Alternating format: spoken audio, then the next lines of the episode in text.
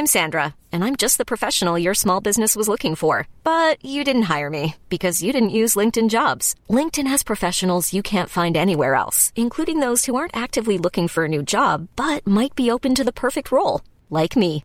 In a given month, over seventy percent of LinkedIn users don't visit other leading job sites. So if you're not looking on LinkedIn, you'll miss out on great candidates like Sandra. Start hiring professionals like a professional. Post your free job on linkedin dot com slash achieve today. Quem está por detrás da política deste mundo? Evangelho de Lucas, capítulo quatro. Comentário de Emaro Persona.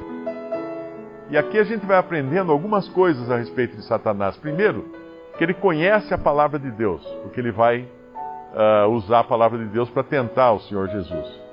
Segundo, que ele tem poder, inclusive, de, de transportar a Cristo para um alto monte. Ele fez isso aqui. Muita gente pensa que o diabo não tem poder, ele tem poder. Claro que o Senhor permitiu que ele fizesse isso, mas ele transportou, ele levou, ele fez uma viagem com o Senhor. No versículo cinco, e o diabo, levando-o a um alto monte, mostrou-lhe num momento, num momento de tempo, todos os reinos do mundo. Todos os reinos do mundo. Uh, ele, na verdade, estava oferecendo para o Senhor todos os reinos do mundo. Ser príncipe de todo o mundo. E disse-lhe, no versículo seis, dar-te-ei a ti todo este poder e a sua glória, porque a mim me foi entregue, e dou a quem quero. Portanto, se tu me adorares, tudo será teu. Quem entregou todos os reinos do mundo a Satanás? O Senhor, por três vezes no Evangelho de João, eu acho começando no capítulo doze, se não me engano, por três vezes ele vai mencionar que Satanás é o príncipe do mundo. Mas quem entregou esses reinos a Satanás? Não foi Deus, foram os homens. Os homens entregaram os reinos do mundo ao diabo. Uma vez um irmão escreveu que ao lado de cada, de cada presidente, ou de cada rei, ou de cada governador, existe um demônio que está ali assessorando ele nas suas decisões. Porque o mundo jaz no maligno, nós sabemos disso. Satanás é o príncipe desse mundo. Então, quando nós vemos algumas barbaridades, por exemplo, na política, né, nos governos, não, não, não se restringe ao Brasil, mas ao, a todos os governos do mundo, vemos decisões contraditórias, vemos injustiças sendo praticadas, ah, não é para se esperar outra coisa, não é para se surpreender, não é alguém falar assim, nossa, que coisa, como é que o governo fez isso? Ah, o governo fez isso porque os governos do mundo são assessorados por demônios. Isso é muito claro, porque Satanás é o príncipe desse mundo. E todos os reinos me foram dados, ele fala, ele fala aqui, olha. Dar-te-ei a ti todo esse poder e a sua glória, porque a mim me foi entregue, e dou a quem quero. Então ali está esse hoje uh, assessorando todos os governos do mundo. Alguns de maneira mais visível, outros de maneira menos visível, mas está. Isso é um fato. E, e quando, o Senhor Jesus, quando ele promete ao Senhor Jesus os reinos do mundo, e o Senhor não cede à tentação, isso é porque um dia o Senhor vai ter os reinos do mundo sob o seu comando. Não é agora. Isso está em Apocalipse capítulo onze. Apocalipse onze, versículo quinze. Ali diz assim: e tocou o sétimo anjo a sua trombeta, e houve no céu grandes vozes que diziam: os reinos do mundo vieram a ser de nosso Senhor e do seu Cristo, e ele reinará para todo sempre. É muito claro aqui que isso é um evento futuro ainda, quando os reinos do mundo serão de nosso Senhor Jesus Cristo. Mas aqui Satanás oferece isso, é a segunda tentação. A primeira foi para satisfazer a concupiscência da carne, a segunda ele põe num alto monte para ele poder enxergar todos os reinos do mundo e toda a glória desses reinos, que deve ter sido uma visão magnífica que o Senhor enxergou, e mesmo assim ele não cede, ele sabe que não era ali o momento dele uh, ter todos os reinos do mundo.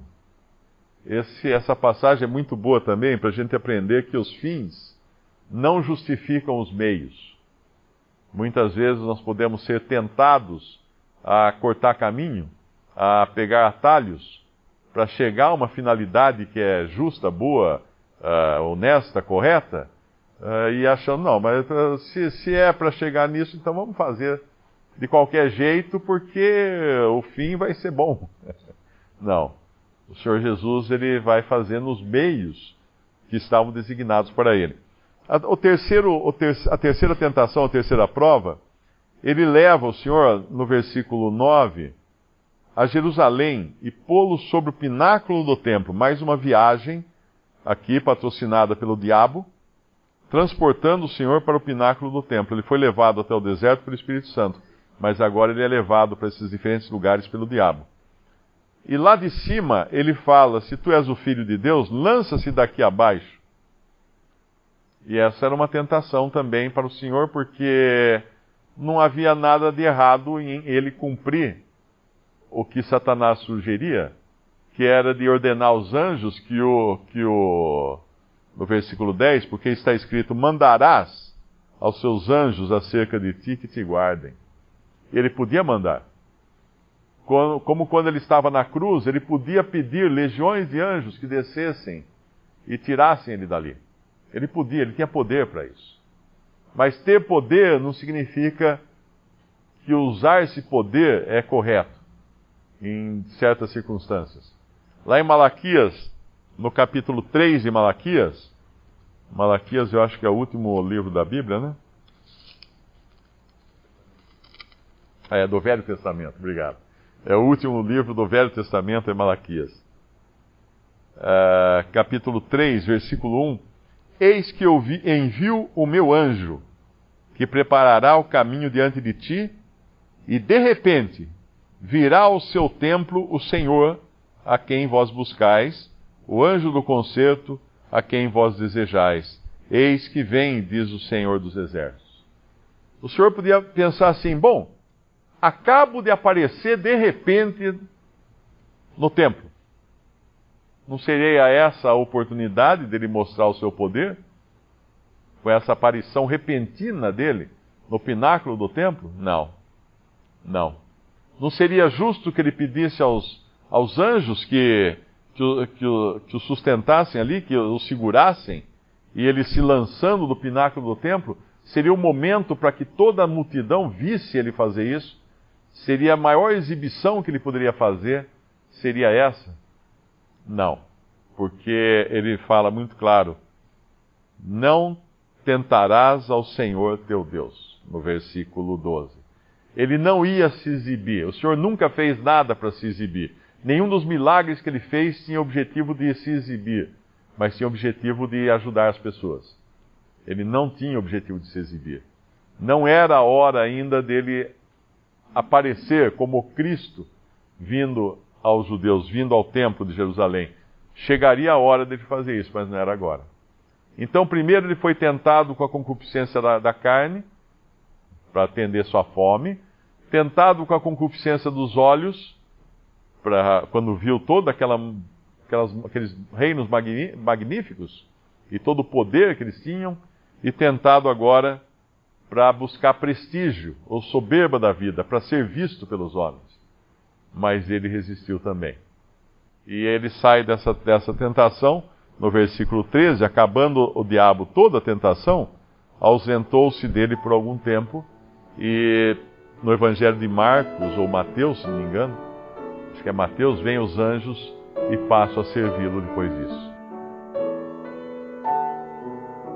Visite respondi ponto com ponto b r. Visite também três minutos ponto net.